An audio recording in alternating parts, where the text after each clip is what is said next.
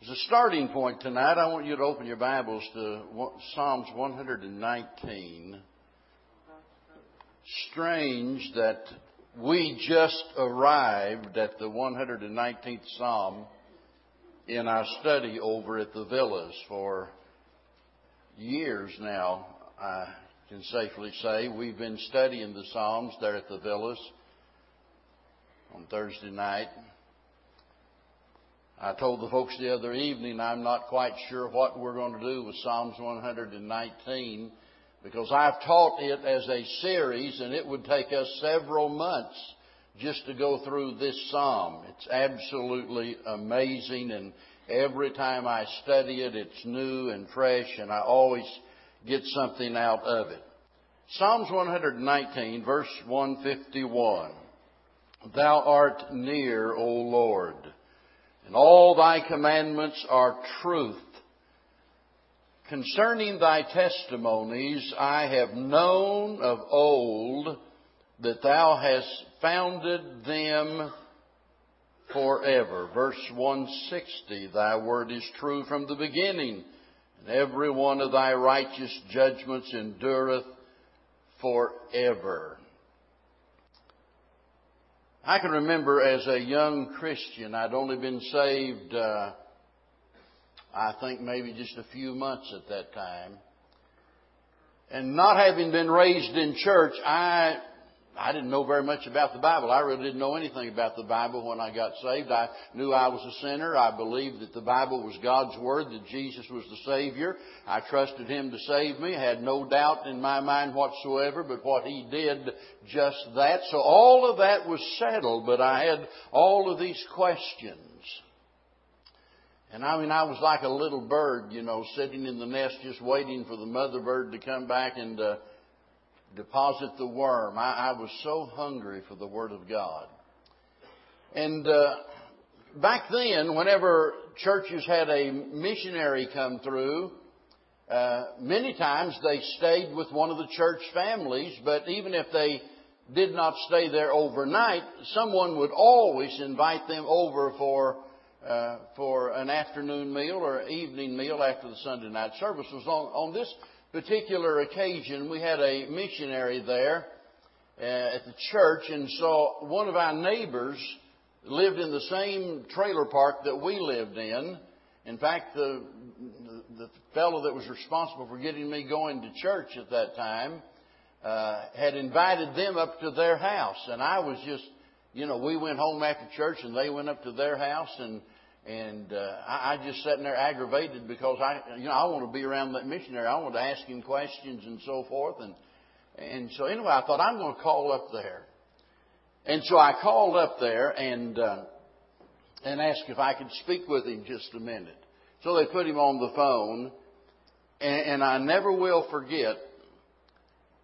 I asked him the question, now, now understand, I believed the Bible was the Word of God. I didn't, I, I didn't really know why.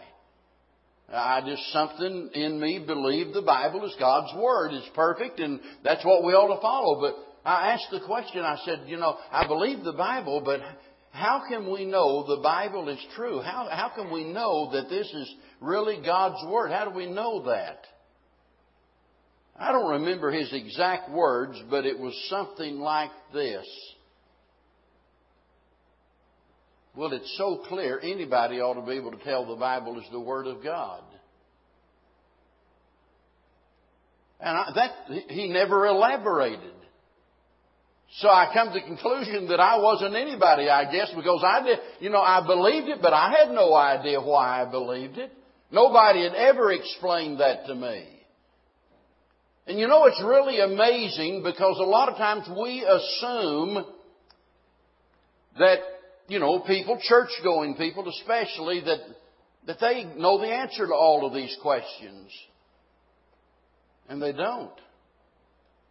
When I pastored in Missouri, it was just outside of Springfield, Missouri, where Baptist Bible College is, and it so happened I bowled on the bowling team uh, the church bowling team, and we bowled uh, uh, against the professors in Baptist Bible College. So I got to know all of them on a first name basis, and had you know fellowship with them, and and just knew them rather well. And uh, we had several students that that attended our church. And this is a college of, I think at that time, about 2,500 to 3,000 uh, students there. It's where Jerry Falwell graduated from.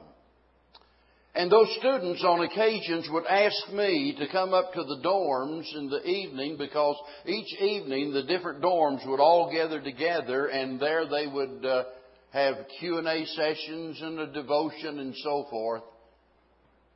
And I got the surprise of my life because I thought, you know, you know, here, here these kids raised in church, gone off to Bible college.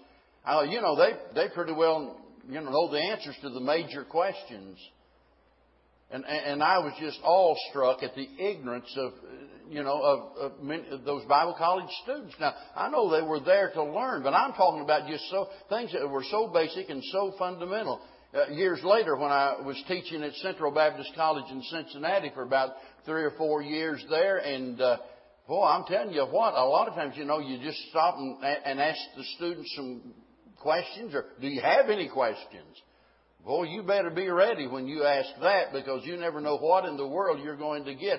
I, am taking a long time to say this. Don't assume that everybody understands why we believe the Bible is the Word of God. Now, the next several weeks we're going to be studying about God's Word and I've got to hurry tonight especially because this is the longest of all of the messages. In fact, I've never taught this particular message all in one session, and so we're going to have to rush through it the best that we can and still keep it on a level where even I want the children to understand this, and I don't, in any of our studies, I don't want it to get so technical that, you know, that we don't understand it. So, why I believe the Bible? How can we know this is God's Word?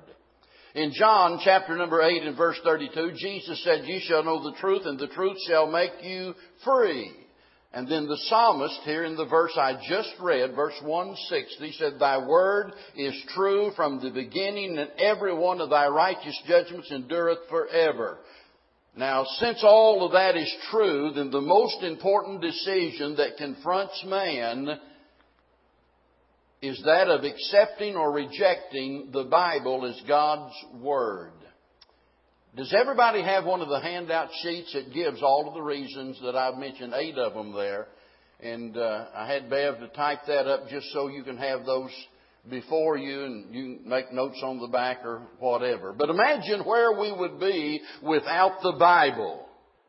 To reject the Bible as God's Word would leave us in a world without any sure principles whatsoever. In other words, we wouldn't have any standard of right and wrong. So whenever, kiddos, whenever your mom or dad said, well, you need to do this, and you said, why? And they said, because that's the right thing to do, you know, I guess you could say, well, prove it. How do you know that's the right thing to do? How do we know what's right and what's wrong?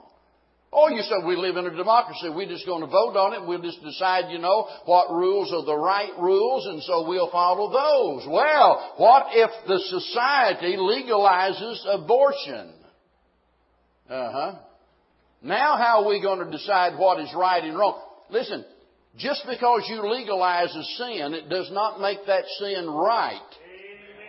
Right is right, wrong is wrong, regardless of what the majority says about it. So if the Bible is not the Word of God, then we don't have any sure standard and everybody is free to just do as they please. That's what most people want to do. Remember back in the days of the judges when every man did that which was right in his own sight. That's kind of where we're at today because the majority of people in America and Europe and many places of the world reject anything such as absolute truth. They just don't believe there is such a thing as absolute truth. And so whenever you reject absolute truth, then you open up a Pandora's box. I mean, just anything goes. Now, Peter said, that we ought to be ready to give an answer to every man that asketh the reason of the hope that is within us. Now, I don't know about you, but all of my hopes are based on this book I hold in my hand. All of my hopes right here. This is what it's based on, folks. And the Bible tells me to give, be ready to give an answer for the reason of that hope. And as Christians, we need to be ready to answer those that are wondering about the hope that we have. So, let's think about why we believe the Bible is God's Word. Notice number one is the manner in which Christ spoke of it. Now I could really just say I've only got one reason and just leave it at this tonight. I think I could do that and be justified. Over 2,500 times the Bible declares that it is the Word of God. Think about that. That's in the Old Testament and 500 times in the New Testament. It declares to be the Word of God. So there's no doubt about what the Bible claims to be. The question is, do we have any evidence that it's really true? The Bible says, you know, it is the Word of God, but is it really true? Well, I think we've got evidence and Jesus Christ, the only perfect person who has ever lived, declared that the Scriptures are the authority, the final authority in all matters. He said over in John chapter 10 and verse number 35, the scripture cannot be broken. Now notice on, on your handout sheet, I think there are three areas there relating to this. Number one, the manner in which Christ spoke about the Old Testament.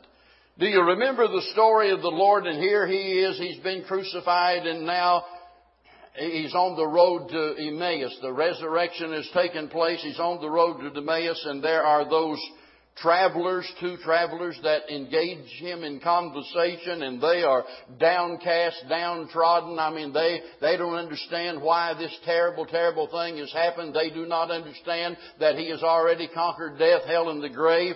And Luke 24 and verse 27, it says, beginning at Moses and all the prophets, he expounded unto them in all the scriptures the things concerning himself. You see, Jesus is all through the Old Testament. Do you get that? Do you understand that? In other words, you don't just start studying the story of Jesus in the New Testament. He's still the same in the Old Testament. And all of the, all of the, the, the religious ceremonies and everything, the rituals and everything of that day were simply types and shadows of the person and work of Jesus Christ. So you could say the Old Testament is sort of like a, a picture book that you might use for children in order to illustrate truth. And so when Jesus does finally come into this world, you'll notice that he acknowledges the Old Testament as the final authority. Now you say, well, that's the Old Testament. What about the New Testament? Well, he took care of that also. In John chapter 14, verse number 25, Jesus said, These things have I spoken unto you, being yet present with you. But the Comforter, which is the Holy Ghost, whom the Father will send in my name, he shall teach you. Who's he talking to there? The what? The first church. That's a good answer. The first church, but the apostles uh, specifically there. And he says here, notice he will teach you all things, now, now listen, and bring all things to your remembrance whatsoever I have said unto you. Now that's not the only place that he refers to this. He does the same thing in chapter number 16. Now here's the, here's the, the, the point of it. Jesus is assuring them that look, you don't need to take notes, and you don't have to have some kind of super duper photographic memory to memorize all of this the Holy Spirit is going to remind you and bring all of these things to your remembrance. Now, as you know, the apostles, of course, wrote the New Testament. And so here you have these men writing the New Testament, these men that had been with Jesus, walked with Jesus, sat at His feet, constituted the very first church. Because the church didn't start on the day of Pentecost, it started during the earthly ministry of the Lord Jesus Christ, you see. And so here are these men and the Lord assuring them that He is going to continue His ministry through them. Remember, He said, and greater works than these shall ye do. Remember that? How in the world could we do anything greater than what Jesus did during His ministry? Well, we couldn't do anything greater in its essence, but we can do something greater in its continuance. Jesus was leaving this earth, going to the Father, but he says, you're going to do greater works than what I've done. In other words, his ministry, you might say, is cut short because now he goes back to heaven to assume the role as our mediator and our high priest there in heaven. But the work continues through the ministry of the Lord's church. And so the Holy Spirit enlightened the minds of these men and, and, and, and gave to them the exact words that you find written in the New Testament. And we're going to talk more about that in another message. But then, throughout the ministry of the Lord Jesus Christ, on every occasion, Jesus honored the Scriptures. For example, if he wanted to illustrate truth, he referred back to the Scriptures. That's the only way to really do it. He didn't get them together and say, now you fellows have really raised a confusing issue here. I'm not sure. Let's just kind of, let's have a, you know, a rap session and we'll just get together and we'll talk about this and we'll get everybody's opinion on it and we'll settle on, you know, what we feel is the best course of action. He didn't do that. Why? Because the Bible has already been given, you see, and Jesus said, there's the answer right there. So if he wanted to illustrate truth, he turned to the Word of God. If he wanted to resist the temptations of Satan, what did he do? He turned to the Word of God. When it came to the questions by the Pharisees, and here they are trying to trap him in some way, to discredit him, to hinder his ministry, and in each instance his answer to them was not, well, it's, I I am of the opinion or I've heard or I've been told. No, he just referred them back to the scriptures. Now, since the testimony of a witness depends on the character of that witness, may I submit unto you that the testimony of Jesus Christ is true, and as far as I'm concerned, that for me is all the evidence I need just what Jesus has said about the Scripture. But there's more. The second bit of evidence that we need to look at is the miraculous preservation of God's Word. I cannot tell you how important it is that you understand this. We'll have an entire message on the preservation of the Word of God. Everything hinges on this one thing. Did God promise that He would preserve His Word? And did God keep His promise about preserving His Word? No other publication in the history of man has been so hated as the Bible. And throughout the centuries, men have fought against it and tried to destroy it and, and, uh, and they failed on every occasion. The French infidel, and I've got to leave so much out of this. I, I was thinking about a, a poem last last eve. I paused beside a blacksmith door and heard the anvil ring and the vesture chime. I mean, you've heard that poem, right? And then it gets down to the end and it says, and yet though the noise of falling blows was heard, the anvil is unharmed and the hammers are gone. All the critics are gone and yet the hammer, God's word, the anvil still remains. The French infidel Voltaire, and no doubt in school you read something about Voltaire because he was determined that he's going to stamp out Christianity. I mean, he hated Christians, he despised the Bible, and he boasted that in less than a hundred years, he said the Bible will be unknown, and later on, the very house that he lived in became a Bible depository where they would store the Bibles and hand the Bibles out and so forth. I mean, it's kind of like God saying, in your face, buddy, you know, you're gone, my word is still here. Thomas Paine said, 50 years hence, this book will be obsolete and forgotten. But the very printing press that he used to publish his materials on was later used after his death to print Bibles. The critic was gone, the word is still here. Lenin boasted, I expect to live long enough to attend the funeral of all religion. And he described, listen to this, he described the Bible as, quote, a collection of, of fantastic legends without any scientific proof. But when the same Soviet state publishing house years ago printed a book, a book of the Old Testament, all 100,000 uh, copies were gone in a matter of minutes. Lenin dead and gone. The Bible still being published and people hungry for a copy of the Word of God. Robert Ingersoll determined that he was going to destroy the Bible. And he had a series of lectures called The Mistakes of Moses. Isn't it amazing how these people come along and supposedly find all the mistakes in the Bible? I've had people say that to me. Well, yeah, I don't believe the Bible. There are too many mistakes in it. Now, in the first place, they probably never even really read the Bible. You know, or they if they really studied the Bible, they'd realize there are no mistakes in the Bible.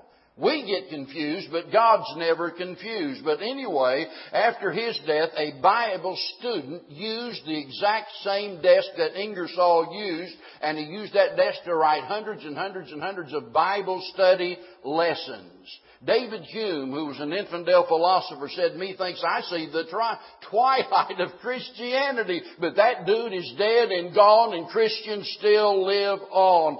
And here's what I'm trying to say. Time has proven it to be true, what Jesus said, that heaven and earth shall pass away, but my word shall not pass away. And it's still here today. A fellow by the name of Fred John Meldau wrote, and I jotted this down. In fact, I, I've got stuff written in the flyleaf of my Bible and the margins of my Bible and things that I read many years ago and that, that impressed me. And and this is one of those statements. He said, man has attacked it with fire, sword, pen, spade, test tube, and microscope. He has examined its claims minutely in the light of all positively uh, ascertained facts of science, archaeology, history, morality, and every other branch of human learning. And instead of overthrowing the Bible, he has, he has revealed how firmly it is established in the counsels of infinite wisdom. I submit to you this fact that only truth can run the gauntlet of the fiercest hatred and antagonism and satanic spleen, weapons of intellect, government, and wealth, fires that have raged intensely for the past 19 centuries and more, uh, and come forth unscathed in the flame as did the Hebrew young men of old. And the reason for the miraculous escape is the same in both cases. The God of heaven, who is ever on the side of righteousness and truth, has simply protected them. Boy, I think you've got to say amen. That's right. God has preserved His Word down through all of these centuries. It is still here today. Number three, I believe the Bible is the Word of God because of the multitude of fulfilled prophecies the Bible has pre-recorded the history of the Jews and of, of, Christ Himself and of the church and, and actually the world because there are hundreds and hundreds of fulfilled prophecies all through the Word of God. In fact, during the earthly ministry of Jesus Christ, over 300 prophecies were fulfilled. For example, the Bible told us he would be born of the seed of a woman. It says he would be of the seed of Abraham, of the lineage of David, and born in Bethlehem, and on and on and on and on you go with all of these different prophecies relating to the Lord Jesus Christ. Some years ago, a California mathematician by the name of Peter Stoner did some research and he assigned all of his class members a particular messianic prophecy. Young people, that simply means a prophecy concerning the Messiah, Jesus Christ. But he took only 48. Now remember, I said over 300 were fulfilled during his earthly ministry. But he just decided he's going to use 48 of these prophecies for the purpose of ascertaining the statistical possibility or chance that one of these things could have happened without, you know, any divine intervention whatsoever. Here, and I think I put this on the notes there. Here was the result of that study. The probability was one chance out of a number that could be written as one followed by 181 zeros. Well, I'm just a dumb hillbilly from Missouri and I, I can't even comprehend that. So, uh, Peter Stoner understood that that is totally beyond our comprehension to get a handle on a number like that. And so with all of his expertise, all of his skills, he decided to help us to be able to better understand the significance of that number. And here's what he said. To realize the significance of this tremendous number, visualize a huge ball composed of solidly packed electrons, and there are approximately two and a half million billion electrons in a line one inch long. Did you get that? You have to listen to all this carefully now. The largest thing we know about is our physical universe, some four billion light years in diameter, and a light year being the distance that light travels in a, in a year, moving at the speed of over 186,000 miles per second. Consider a ball of electrons 500 quadrillion times larger than the diameter of the universe. Is, is it stretching your mind yet? Mark one of the electrons and stir the entire mass until mixed thoroughly, and a blind man would have about the same odds in finding the marked electron. That's about right. I, I mean, just, you, you just have to conclude there is no way that, that the Bible could predict all of these things unless it is divinely inspired. Well, another fellow tried to make this easier for us to comprehend. And so, according to the calculations of Lloyd Button, the academic dean of the Los Angeles Baptist College, he used 25 Old Testament prophecies about Christ that were fulfilled during a 24 hour period. And he said the chance that all of these would happen together simply by accident is 1 in 33 million. Folks, that's not a coincidence. I mean, that's the Word of God, you see. Now, those are just the fulfilled prophecies. In addition to those explicit prophecies that we've been talking about, there are a multitude of different shadows and types that I mentioned earlier. Uh, you said, what do you mean by that? Well, I mean simply this. In the Levitical priesthood, and you remember back during the days of the tabernacle of the temple, all of those things in some way or another represented the person and work of Christ. And, and, let's just make it real simple. John the Baptist said, Behold, the Lamb of God which taketh away the sin of the world. And that little lamb that was slain way back there, hundreds and hundreds of years before Christ, back there in the Old Testament economy, that little lamb was a type or a picture of Jesus Christ, who was the true Lamb of God. So in addition to all of these explicit prophecies that we've been talking about, you have all of these shadows and types, all of which were fulfilled just exactly as the Old Testament said that they would be. How in the world could anybody look at all of that evidence in addition to the testimony of Jesus Christ and say, well, the Bible's not the Word of God? I mean, it just doesn't even make sense to come to that kind of a conclusion. Number three. I think this is number four. The multitude of fulfilled prophecies. Did I miss one? I'm good? the matter it contains. Now, a lot of books contain some truth, but the Bible contains nothing but truth. Henry or Harry Rimmer, who's the president of the Science Research Bureau, said, the Bible is not a book of science, but it is a scientific book. When the Bible does speak on a question of science, it speaks with the same absolute infallibility it possesses when it speaks on history or faith. I have searched the Bible from beginning to end for scientific error and have found none. Let's look at the various categories in regards to the matter that it contains. Number one, it's archaeologically correct. Over 5,000 places mentioned in the Bible has been definitely located. In every instance, the spade of the archaeologist has brought to light discoveries that substantiated the Bible record. The great famous archaeologist Melvin Kyle said, there has never been found anything that discredits statements of fact in the Bible. Almost the entire list of names, places, and events of the Bible have been collaborated by the finding of archaeology. Sir William Ramsay said, the longer I study the New Testament, the more convinced I become of its absolute trustworthiness. Christianity is the religion of truth. It's founded on truth, absolute and perfect truth. I think he's right. Amen. I mean, every time you go out there, you know, and you uh, uncover these things and all of a sudden you discover what the Bible said was true.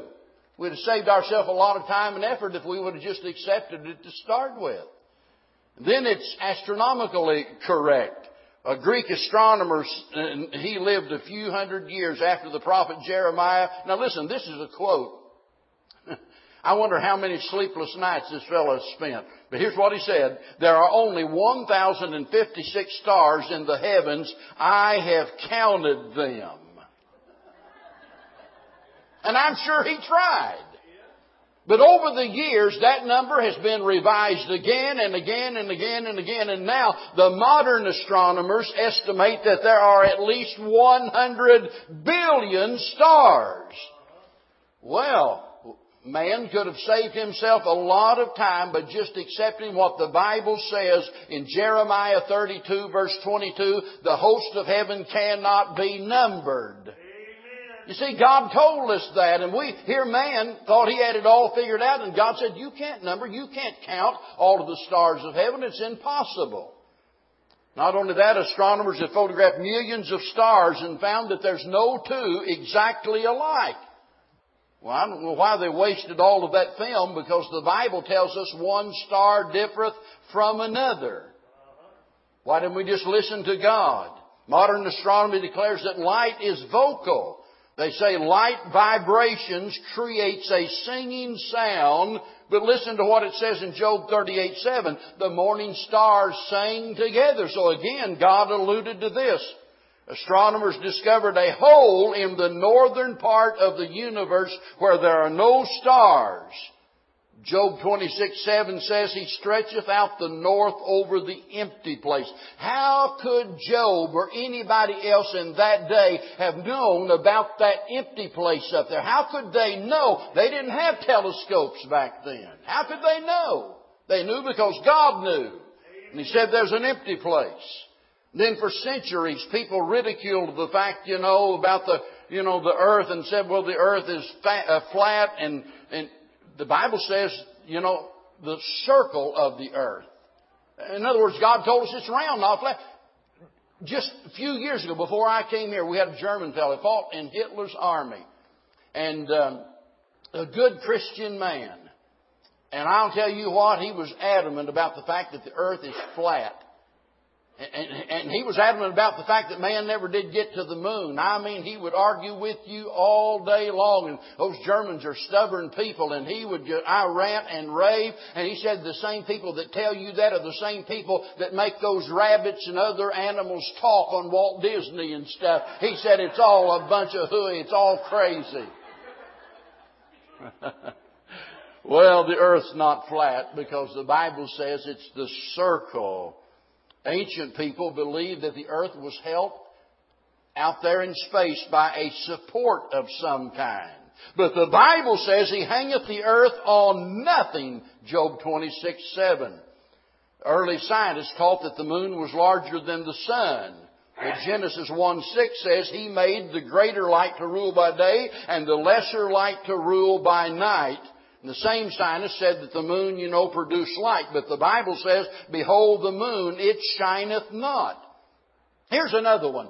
For centuries, People, you know, the, the saying the four corners of the earth, they ridicule that. Like the, see, the Bible is silly because the, there's not four corners to the earth. What in the world, uh, you know, the earth is round, so they, there can't be four corners. And all of a sudden, whenever we got the space age satellites up there and what have you, they demonstrated that to be true because the satellites were pulled downward at the center of four different high points by unexpected high gravity So in some way or another, there are four corners, just like the Bible said. Now, let's move on. Not only that, we're still talking about the content of the Bible. We said it was correct from the standpoint of archaeology, and we see here that it's standpoint, uh, from the standpoint of astronomy, it's correct. Then in the field of medicine, it is correct. It was in 1628 that Dr. William Harvey discovered the circulation of blood. You know, now here's, here's, the, here's the strange thing. The Bible says the life of the flesh is in the blood. But a lot of people didn't realize that back then. During the days of George Washington, for example, they believed in what they called bloodletting. Somebody gets sick, and they did this with him. Somebody got sick, they just, you know, they take some blood out. They, listen, they didn't need less blood, they probably needed more blood. But people didn't understand that. And not only that, when you study what Solomon wrote in Ecclesiastes, you'll see that there is a reference there to the human body. I believe that's what he's talking about there and the cistern being broken at the fountain. In other words, it's talking about the circulation of blood and the heart and so on and so forth. And we could go on and on. We could talk, for example, about mental health. And listen to the experts today talk about mental health. For, you know, uh, and, and and the best thing we can do is to, is to not worry, be content in our occupation, rest. Da da da. The list goes on and on. Listen, all of those things are mentioned here in the Bible. And God told us we ought to rest one day out of seven. I don't know why we didn't listen. Well, the list keeps going on and on. The Bible tells us that man was made out of the dust of the earth, and according to the chemists, the universe is composed of 118 elements, and the dust, the dust is made up of 16 different elements, exactly the same elements that make up the human body. So the Bible must have been right when it said man was made from the dust of the earth, right? Amen. Not only that, it's meteorologically correct. Job said, he talked about there being weight for winds. Well, before, you know, all through the centuries, people talked about, you know, said air doesn't have any weight. But the Bible says air does have weight.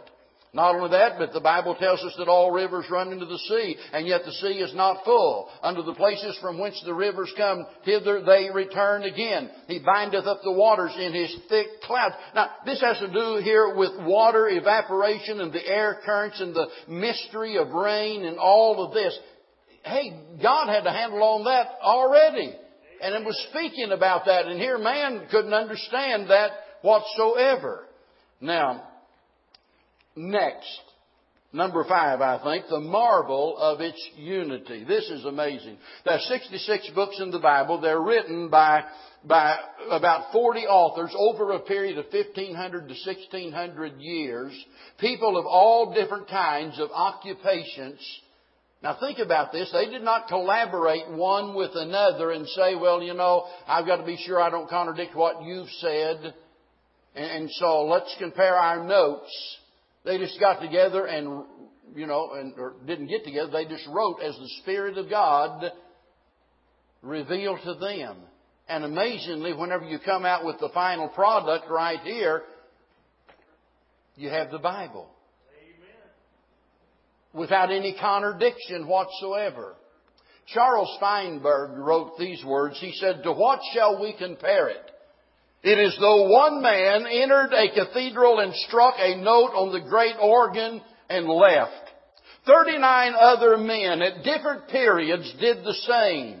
If we were to gather these notes together, are we to suppose that there is a means of preservation which will make up the great work Handel's Messiah? Should we say it just happened? No, we would be justified in believing that some great mind had supervised it. And he's right. Do, you understand, kids, what he was saying? Let's just suppose that somebody came in here and hit one note over there on the piano. They got it and left. A year later, somebody else come in, hit a note on the piano. They got up and left. And that went on and on and on. All these years passed. And then somebody puts all of those notes together in the order in which the notes had been hit, and you have something like uh, Handel's Messiah or some piece of music. I mean, listen, that would, it'd be a miracle if you'd come up with Rockabye Baby doing that. Let alone Handel's Messiah. And that's what we're talking about when we think about the Word of God. And the fact that its unity is absolutely amazing considering that all of these various men were used by God in order to record the Word of God. Now here's another thing. The men who wrote it were impartial. The Bible is a book of adventure. It describes the battles, the fights, the victories of the heroes of faith. Now I want to tell you something. Whenever you go to reading the Bible, you see the good and the bad and the ugly. You don't, you know, God doesn't sugarcoat any of it. I mean, it tells about the failures of David and Abraham and Noah and Moses and all of them. It's right there. Many years ago, they were going to do a portrait of, of George Washington, and so he had, his face was scarred terribly from smallpox, and and so anyway, the the, the his the fellow that did the portrait of him uh, brushed it all out and took out all the spots and the blemishes. That's the difference between a picture and a portrait, I guess, huh? You go down and get a picture made and you got all of those moles and freckles and everything else and, you know, some of these models that you see in the magazines you think such hot stuff. I mean, if you saw them without their makeup and without it being airbrushed and all of that, you'd see they're just like everybody else, you know, not, not so hot.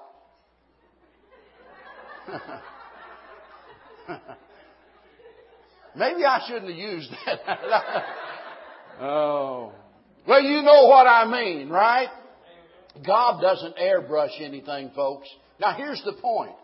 These 40 different authors that are writing the Word of God, and they're, they are speaking of their heroes. They're speaking, you know, of these people that, that, that, that have, you know, that have guided their nation that have given their lives. And the last thing you'd want to do is what? Open up a can of worms that in some way would discredit them. But they go right ahead and tell you the truth. I, I don't think that would happen were it not for the fact that the Bible is the Word of God and they were impartial and they were reporting the facts. And then another reason is the matchless character of those who accept it. I, I wish I had more and more time to talk about this because you just go through history and I've got name after name after name uh, uh, with quotations concerning the Bible. Sir Isaac Newton, for example, said if all of the great books of the world were given life, and were brought together in convention, the moment the Bible entered, the other books would fall on their faces as the gods of Philistia fell when the ark of God was brought into their presence in the temple of Dagon. Now, He's simply saying it's superior to every other book. Gladstone said, if I am asked to name the one comfort in sorrow, the safe rule of conduct, the true guide of life, I must point to what in a word of a popular hymn is called the old old story, told of an old old book, God's best and richest gift to mankind. Sir Walter Scott said when he was dying, give me the book. Thomas Carlyle said, it's the finest bit of literature ever written. Daniel Webster said, Eh, only if we abide with the principles taught in the Bible will our country go on prospering. Andrew Jackson said the Bible is the rock upon which our republic rests. George Washington said it's impossible to rightly govern without God and the Bible. Ulysses S. Grant said, hold fast to the Bible as to the sheet anchor to your liberties, write its precepts upon your hearts and practice them in your lives. To the influence of this book, we are indebted for all of the progress made in true civilization, and to this we must look as our guide in the future. Theodore Roosevelt said, if a man is not familiar with the Bible, he has suffered a loss which he had better make all possible haste to correct. Woodrow Wilson said the Bible is the revelation of the meaning of life, the nature of God, and the spiritual nature and needs of man. It is the only guide of life which leads the spirit in the way of peace and salvation. And then he added, I would be afraid to go forward if I did not believe there lay at the foundation of all our schooling and all of our thoughts the incomparable and unimpeachable Word of God. Let me give you just a couple of more.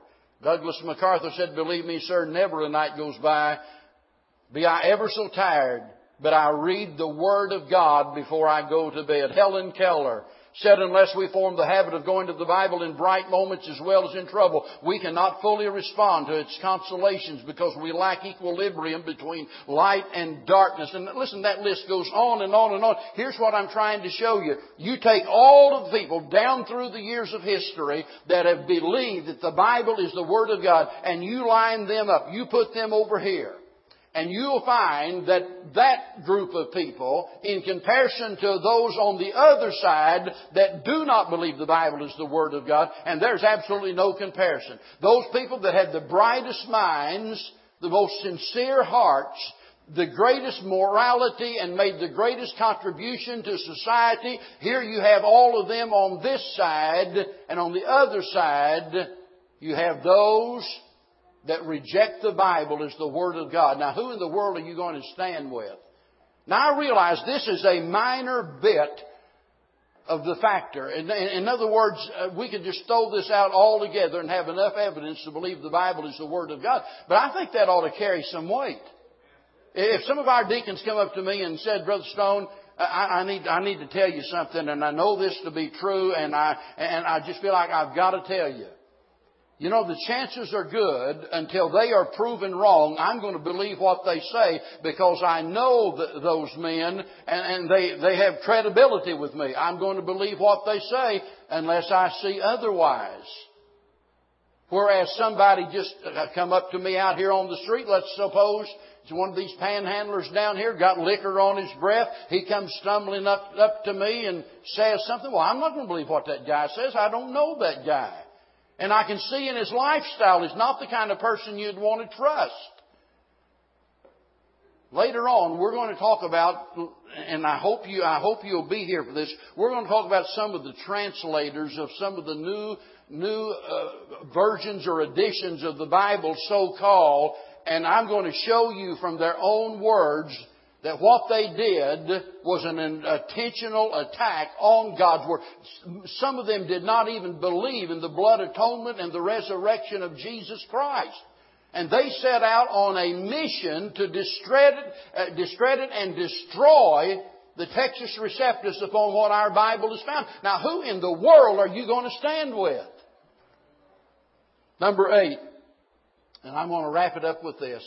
And that is the mighty effect that it has upon people. I'll tell you, there's no book in all of the all of history that has shaped the lives of so many people as the Bible. Nothing else has inspired so many lives, transformed so many derelicts, comforted so many hearts as the Word of God. And every time I turn to the Bible, it lifts my soul up above all of the sordid things of this world. When I'm confused, it settles my mind. If I'm cold, it warms my heart it just lifts me upward and onward toward the God of the Bible. You see, this book is unlike any other book in all of the world.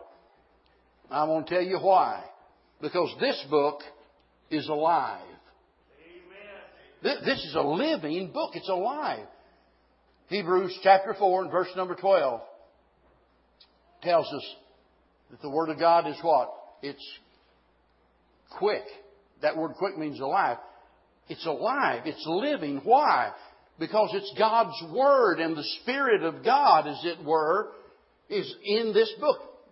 When, when you open up the Bible and you begin to read, and so many times us preachers, we think, you know, we gotta make stuff happen and we get up and preach like I preached this morning, I want to see something happen, I got to make it happen. Listen, this is where the power is here. It's not in the eloquence of the preacher. It's not in the illustrations and examples that he uses. This is where the power is here, in this living Word.